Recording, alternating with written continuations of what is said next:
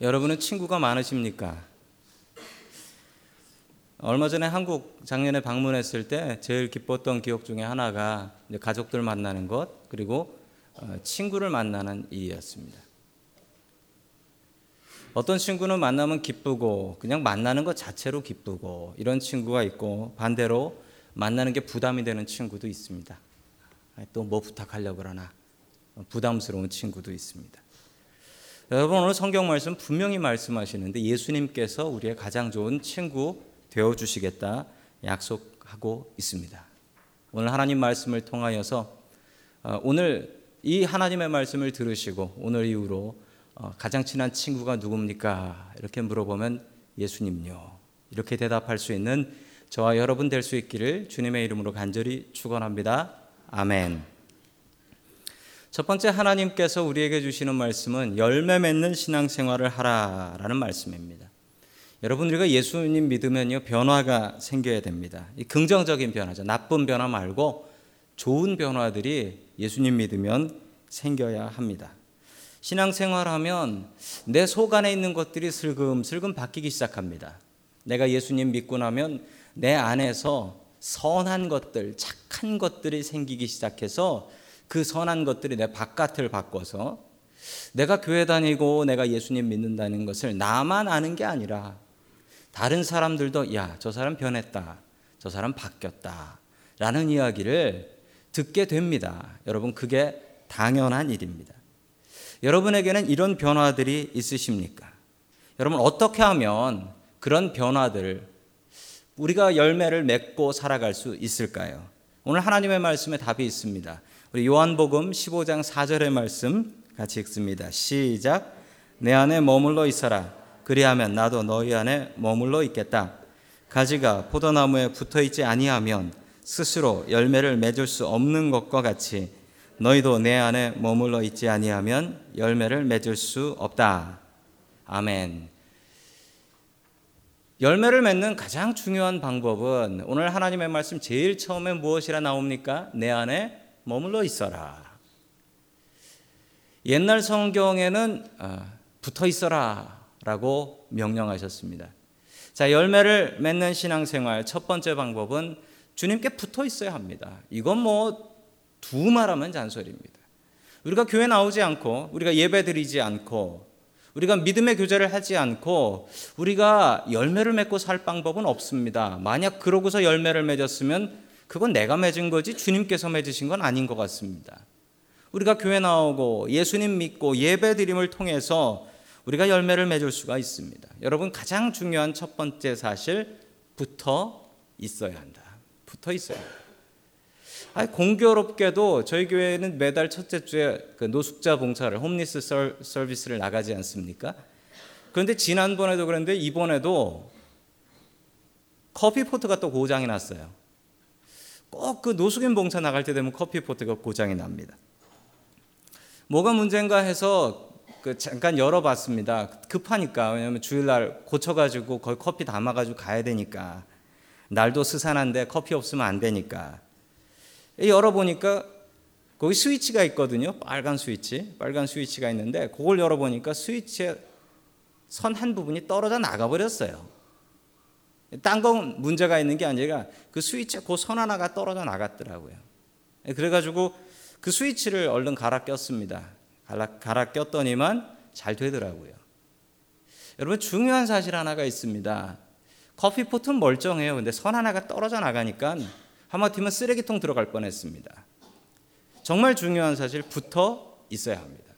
붙어 있으면 쓸모 있고 붙어 있지 않으면 그 고장난 스위치는 제가 어떻게 했을까요? 뽑아다가 버렸습니다. 전혀 아깝지 않았습니다. 여러분 붙어 있어야 합니다. 열매 맺는 가장 중요한 방법, 주님께 붙어 있는 것입니다. 이 예배에 붙어 있는 것입니다. 여러분 잘 붙어 있으면 열매가 저절로 생깁니다. 여러분 그게 붙어 있는 은혜예요. 자, 계속해서 요한복음 15장 2절의 말씀 같이 봅니다. 시작. 내게 붙어 있으면서도 열매를 맺지 못하는 가지는 아버지께서 다 잘라 버리시고 열매를 맺는 가지는 더 많은 열매를 맺게 하시려고 손질하신다. 아멘. 자, 이스라엘에 포도나무가 많습니다. 왜 많냐면 이스라엘이 물이 아주 안 좋습니다. 이스라엘에 왜 물이 안 좋냐면 이스라엘 물이 그 석회수예요. 석회수라 제가 아는 분이 10년 동안 이스라엘에서 유학하시고서 이빨에 풍치가 다 와버렸어요. 30대에. 물이 아주 나빠요. 자, 이스라엘은 그래서 포도나무를 많이 심습니다. 그래서 포도주, 근데 포도즙입니다. 알코올은 빼고 포도즙을 물처럼 마십니다. 아, 저기에는 석회수가 안 들어 있으니까요. 자, 포도밭은 멀리서 봐도 그 나무 이름 잘 모르는 사람도 포도밭은 알아봅니다. 왜 포도밭은 알아보죠? 생긴 게 다릅니다. 나무가 생긴 게 다른 게 아니라 밭이 생긴 게 달라요. 화면에서 보시는 것처럼 포도나무는 힘이 없어서 저희 대나무를 박아놨어요. 대나무를 박아서 이렇게 대나무를 따라서 올라가게 저렇게 만들어 놨거든요. 혹은 철사줄로 요즘은 철사줄로 이어서 철사줄을 이렇게 타고 올라갈 수 있게 묶어줍니다. 그래서 저 포도나무가 열리는 건데 그러면 만약에 포도나무를 저렇게 대나무 안 받고 철사줄 안에 놓으면 어떻게 될까요? 포도, 포도나무가 땅바닥에 굴러 다닙니다. 땅바닥에. 땅바닥에 굴러 다니면 절대로 열매를 맺지 못해요. 2000년 전 이스라엘에서는 이 포도나무를 재배할 때 대나무를 박는 법도 몰랐고 철사요 어이구 그런 건 그 당시 있지도 않았습니다. 그것도 못 박으니 어떻게 했냐면 돌멩이를 나뭇가지 밑에다 넣어놨습니다. 왜냐하면 땅에 닿으면 썩으니까. 저 포도나무 열매가 열릴 수가 없으니까 나무를 나무 밑에 이렇게 돌멩이를 해놔서 땅바닥에서 떠 있을 수 있게 그러면 그 사이로 포도들이 열릴 수 있게 했던 겁니다. 자 공교롭게도 땅바닥에 닿아서 썩은 가지가 있으면 잘라서 버립니다.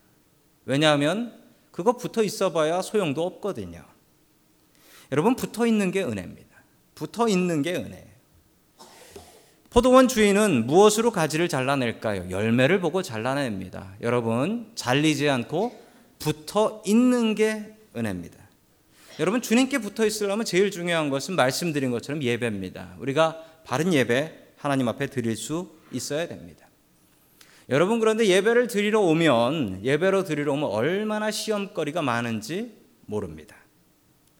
여러분 지금 맑은 정신으로 오직 말씀에만 집중해야지라고 앉아 계신 분도 계실 테고 아니면 지금 마음이 천근만근 무거워 가지고 주님 앞에 집중할 수 없는 그런 분들도 계실 것입니다.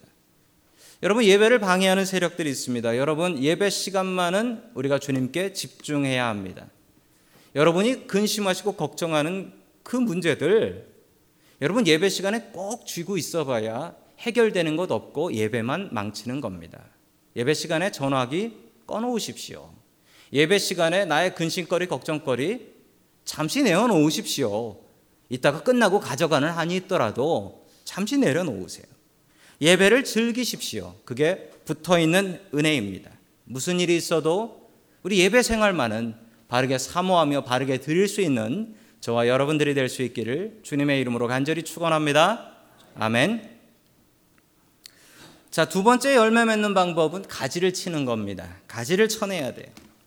평생 교회 다녀도 열매 맺지 못하는 분 계십니다. 포도나무 가지가 나무에 붙어 있는데도 열매 맺지 못하는 경우가 있습니다.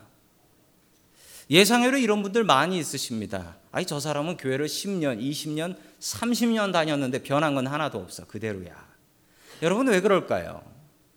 여러분 그런 사람들은 가지를 치지 않아서 그렇습니다. 오늘 성경은 분명히 이야기하고 있습니다. 여러분 가지 친다는 말이 무엇일까요? 가지를 쳐내는 것은 안 될 건 잘라내고 중요한 것 될 것에 집중한다라는 얘기입니다. 저는 이 말씀 읽고 깜짝 놀랐습니다. 여러분 우리 주님이 어떤 분이십니까? 아흔아홉 마리 양이 있어도 집 나간 양 한 마리를 찾아다니시는 분. 꺼져가는 심지를 끄지 않으시고 상한 갈대를 꺾지 않으시는 분이 어떻게 멀쩡히 붙어 있는 가지를 잘라내실까? 여러분 집중해야 살기 때문에 그렇습니다. 여러분 멀쩡한 포도나무가 포도나무 잎은 무성하고 정말 멋진데 열매 못 맺는 경우가 있습니다. 얼마 전 TV 보니까 TV에 그 포도원 주인 하나가 그러더라고요. 와인 만드는 분인데 포도나무가 무성한데 열매가 보잘 것 없으면 제일 먼저 해야 되는 일은 가지 쳐주는 겁니다. 가지를 쳐주면 집중한다라는 거예요. 가지를 쳐주면 집중한다. 그래서 포도나무 열매를 잘 맺더라. 여러분 쓸모없는 것을 가지치기 하시기 바랍니다. 여러분 그게 믿음 생활하면서 열매 맺는 비결이에요. 어, 얼마 전에 어느 노인분들이 하시는 이야기를 들었습니다. 누가 치매에 걸리나 치매 무섭지 않습니까? 노인분들이 어, 어르신들이 뭐라고 말씀하셨냐면 누가 치매에 걸리나 정답은 화투 안 친 사람이 걸린다. 이게 정답이라는 거예요. 저는 어렸을 적에 화투를 저희 아버지에게 배웠습니다. 아버지께서는 아침에 일어나시면 화투패를 거북이 모양으로 뜨셔서 그거를 이제 끝에서부터 이렇게 까가지고 패를 맞추셔서 그날의 운수를 보시곤 하셨습니다. 저에게도 화투를 가르쳐 주신 분이 저희 아버지셨습니다. 저는 연필을 쥐기 전에 화투를 먼저 쥐었습니다. 한글은 못 쓰고 갔지만 화투는 칠 줄 알고 학교에 초등학교에 들어갔어요. 저희 아버지께서 저에게 알려, 여러 가지를 알려주셨는데 지금은 하도 안 쳐서 기억도 잘 안 나는데 패를 버릴 때는 원칙이 있다. 그러면서 따라해라. 비풍초 똥팔삼. 비풍초 똥팔삼을 알려주셨어요. 제가 아마트면 타짜가 될 뻔했던 거죠. 그랬던 저희 아버지께서 제 초등학교 2학년 때 교회를 나가시더니 비풍초 똥팔삼을 순서대로 안 버리시고 한꺼번에 통째로 쓰레기통에 넣어버리셨습니다. 저는 이해를 할 수가 없었습니다. 저건 비풍초 똥팔삼 순서로 버려야 되는데 왜 아버지가 통째로 다 쓰레기통에 넣으실까? 아침에 일어나셔서 화투 치시던 시간에 새벽 기도 가셨습니다. 그리고 하나님의 말씀으로 하루를 시작하셨습니다. 그리고 말씀하셨습니다. 비풍초 똥팔쌈이 아니라 하나님의 말씀은 버릴 것이 하나도 없다. 저희 아버지 교회 다니시기 시작하시면서 화투하고 술병을 갖다 버리셨어요. 이런 말이 있습니다. 열 가지 재주 가진 사람이 밥 굶는다. 아니 열 가지 재주가 있으면 밥을 열 그릇씩 먹고 살아야지 왜 열 가지 재주 가진 사람이 밥을 굶습니까? 집중하지 않아서 그렇습니다. 제가 신학대학교 대학원 다닐 때 다 전도사님들이죠. 저희 동기 수련회를 했습니다. 저 동기들이 수련회를 하는데 각자 역할이 있었습니다. 운전 잘하는 사람은 가서 음식을 오더한 것을 가져오는 일을 했고 기타 잘 치는 사람은 찬양 인도를 했습니다. 그리고 어, 노래를 잘하는 사람은 옆에 찬양팀으로 섰고요. 레크레이션을 잘하는 형님 한 분이 계셨는데 그분은 기가 막히게 레크레이션을 인도하셨습니다. 아무것도 못하는 동기생 하나가 있었습니다. 뭘 했을까요? 설교를 했습니다. 난 아무것도 못하니까 설교나 시켜주세요. 여러분, 중요한 건 여러 가지 잘하는 게 중요한 게 아닙니다. 말씀 잘 전해야죠. 자기가 잘 할 거를 잘해야죠. 가지를 쳐내야죠. 여러분 잘한다고 다 불려다니고 잘한다고 여기저기 다 다니면 언제 하나님 말씀 읽고 언제 하나님 증거하면서 주님 앞에 부끄럽지 않은 모습으로 서겠습니까? 여러분 열매 맺고 살아야 합니다. 첫 번째 주님께 붙어 있으십시오. 두 번째 여러분에게 쓸모없는 가지를 쳐내시고 주님께 집중하십시오. 그래도 열매 맺지 않나. 여러분 열매 맺는 생활 하면서 살아가는 저와 여러분 될 수 있기를 주님의 이름으로 간절히 축원합니다. 아멘. 자, 두 번째 마지막으로 하나님께서 우리에게 주시는 말씀은 예수님을 친구로 삼으라라는 말씀입니다. 올해 1월에 한국에서 있었던 일입니다. 술을 좋아하는 남편이 있었습니다. 그런데 남편한테는 술을 더 좋아하는 술 친구가 하나 있었습니다. 그 술 친구가 카톡으로 카톡 날라와서 술 한잔 하자라고 하면 남편은 나 나갔다 올게 하면서 그냥 후다닥 뛰어나갔습니다.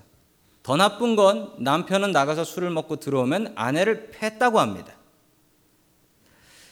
아내가 맞다 보니까 남편은 멀쩡한데 우리 남편 술만 안 먹으면 멀쩡한데 술만 먹으면 저렇게 되는데 그 이유는 저 술 친구 저 인간 때문이다 라고 생각해서 까똑 술 먹으러 나와라 그래서 남편이 나간 사이에 그 술 친구 자기 남편의 술 친구네 집에 가서 술 친구네 집에 불을 질렀습니다.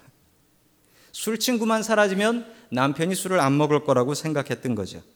그래서 술 친구 남편의 집이 모두 다 불타버렸고 이 여자분은 방화 혐의로 2년형을 받았다라고 합니다. 여러분 좋은 친구가 되십시오. 술 친구는 되지 마십시오. 어느 친구를 만나느냐가 참 중요합니다. 어떤 친구는 그 친구 따라서 술집 가고 어떤 친구는 그 친구 따라서 못된 짓 하다가 감옥 가기도 합니다.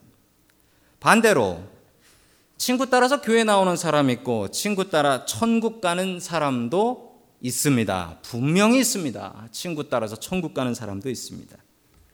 여러분 가장 절친한 친구가 누굽니까? 여러분이 힘들고 어렵고 괴로울 때 제일 먼저 떠오르고 그 친구한테 가서 이야기하면 문제 해결된 거 하나도 없어도 그냥 이야기 나누는 것으로 기쁘고 행복한 그런 친구가 누구입니까? 여러분 오늘 성경 말씀에 기쁜 소식이 있는데 예수님께서 그런 친구 되어 주시겠다라고 약속하고 계십니다. 우리 다 함께 요한복음 15장 15절의 말씀 같이 봅니다. 시작 나는 너희를 친구라고 불렀다. 내가 아버지께서 들은 모든 것을 너희에게 알려주기 때문이다. 아멘. 주님께서 우리를 친구로 삼아 주셨습니다. 아까 불렀던 찬양 있지요? 내 진정 사모하는 친구가 되시는 구주 예수님은 아름다워라. 아멘. 내 진정 사모하는 친구 되어 주시는 주님이시라고 합니다. 여러분 높은 분하고 친구할 수 있는 건 영광이지요. 만약 오바마 대통령이 여러분하고 친구해 주신다고 해봅시다. 그러면 영광이지요? 오바마 대통령하고 친구인 거 여러분 숨기시겠습니까? 아니면 동네방네 소문내고 다니시겠습니까? 소문내시겠지요? 여러분 오바마 대통령은 사람입니다. 사람하고 친구하는 게 그렇게 영광이면 여러분 하나님하고 친구하는 건 얼마나 큰 영광일까요? 세상에 어떤 신 중에 사람하고 친구하겠다는 신이 있습니까? 여러분, 알라신이 사람하고 친구한다는 얘기 들어보셨습니까? 부처님이 사람하고 친구한다는 얘기 들어보셨습니까? 여러분, 오직 예수님 말고는 하나님이신 분이 우리하고 친구하시겠다라고 하신 적이 없어요. 여러분, 주님의 종이라는 것도 눈물 나는데 주님의 친구할 수 있다는 것 얼마나 눈물 나는 일이겠습니까? 계속해서 요한복음 15장 14절 말씀 같이 봅니다. 시작. 내가 너희에게 명한 것을 행하면 너희는 나의 친구이다. 아멘. 친구가 되는, 친구가 될 수 있는, 그리고 친구가 지켜야 되는 네 가지 조건이 오늘 성경 말씀에 나옵니다. 여러분, 친구는 서로 지킬 것을 지킵니다. 약속한 것 지킵니다. 지킬 것 지키지 않고, 약속한 것 지키지 않고, 비밀 지키지 않으면 그건 친구는 아닙니다. 우리가 주님의 친구 되려면 주님께서 약속하신 것, 주님께서 우리에게 명령하신 것 지켜야지 친구입니다.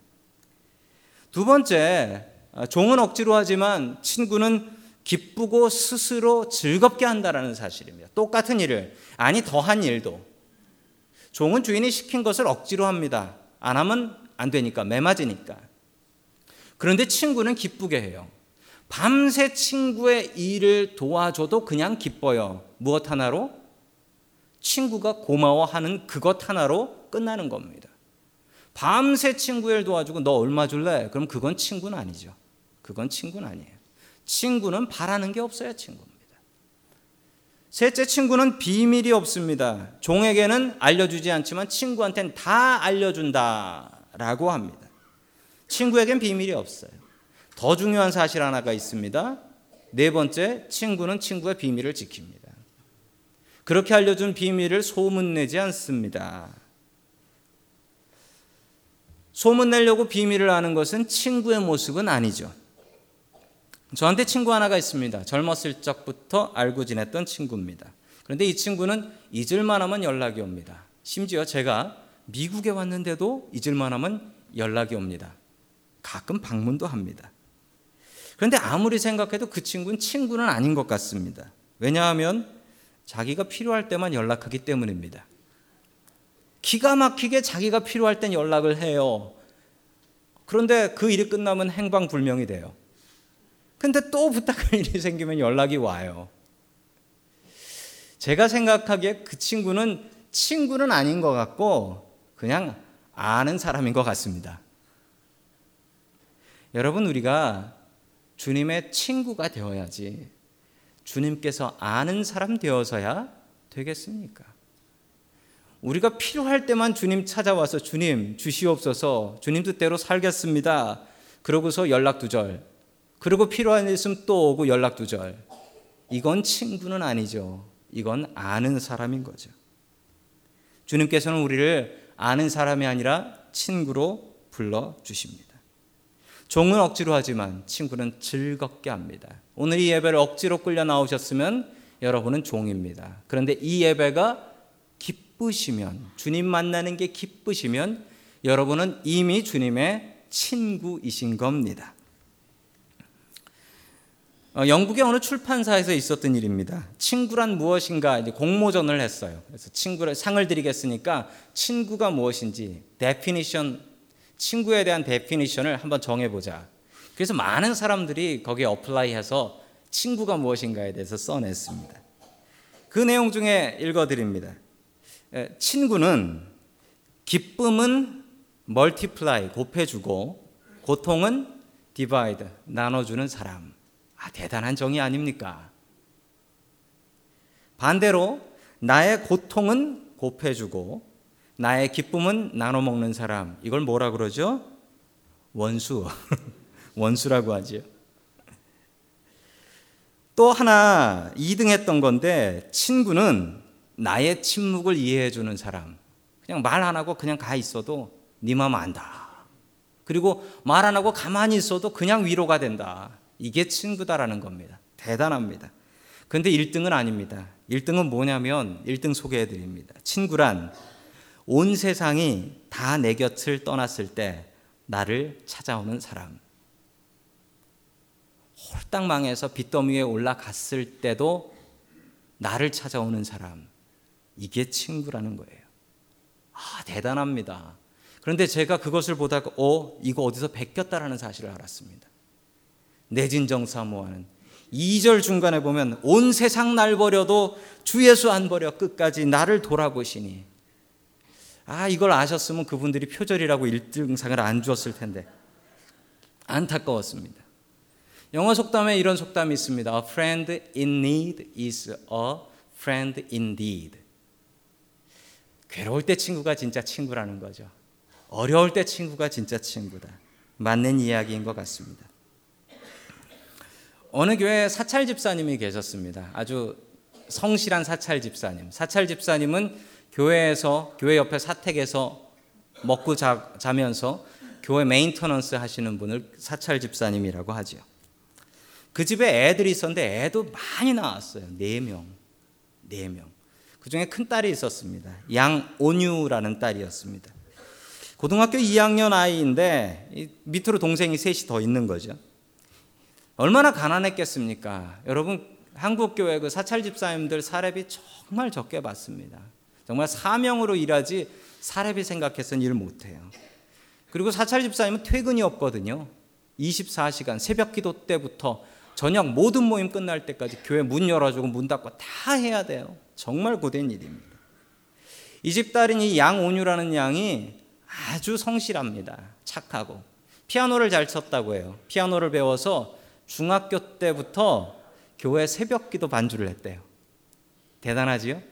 중학교 때부터 교회 새벽 기도 반주를 목사님은 돌아가면서 부목사님하고 나오는데 얘는 항상 붙박이로 새벽 기도 반주를 했습니다. 새벽 기도 개근. 대단하지 않습니까? 부모님께 부담 안 드린다고 수학여행을 가야 되는데 부모님께 부담 드리기 싫어요. 왜냐하면 너무 뻔하니까. 편의점 가가지고 아르바이트를 하면서 그래서 돈 벌면서 공부를 했는데 공부를 잘했어요. 그래서 2학년 2반 반장이었습니다. 음악 치료사가 되고 싶었고 서울대학교 들어가고 싶다라는 꿈을 가지고 있었습니다. 이 아이가 수학여행을 갔는데 이 아이가 탄 배가 세월호였습니다. 제주도 가는 수학여행을 가는데 배가 기울고 침몰하자 간신히 갑판으로 기어 올라왔어요. 자기 헬리콥터 타고 구조될 차례가 되었습니다. 그런데 갑자기 자기 반 친구한테 이 얘기를 하고 자기 방으로 다시 돌아갔어요. 방에 있는 친구들이 안 보여. 내가 방에 가서 친구들 데리고 나올게. 내가 반장이니까. 아니, 반장이 9일 일이에요. 얘, 얘가 왜 이럽니까? 친구 데리러 방으로 간 이 양온유 양은 차디찬 시신으로 발견되었습니다. 1년 전 일입니다. 장례식이 있었던 부활절 날 안산 명성교회가 울음바다가 되었습니다. 더욱더 슬펐던 것은 주보의 헌금자 명단에 11조 양온유 편의점 아르바이트 해가지고 번 돈으로 11조 내고 그 남은 돈으로 수학여행을 갔던 겁니다. 너무 마음이 아픕니다. 우리 요한복음 15장 13절 같이 봅니다. 시작. 사람이 자기 친구를 위하여 자기 목숨을 내어놓는 것보다 더 큰 사랑은 없다. 아멘. 양온유 양이 그랬습니다. 친구를 위해서 자기의 목숨을 내어 놓았습니다. 여러분, 그런데 2000년 전 주님께서는 이미 우리를 위해서 십자가에서 목숨을 내어 놓으셨습니다. 우리와 친구하려고요. 그래도 여러분 예수님을 친구로 삼지 않으시겠습니까?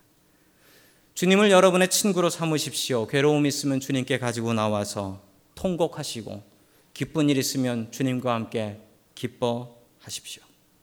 온 세상 날 버려도 주 예수 안 버려. 나의 진짜 친구 되신 주님, 그 주님을 나의 가장 큰 친구로 사귈 수 있는 영광이 우리들에게 있기를 주님의 이름으로 간절히 축원합니다.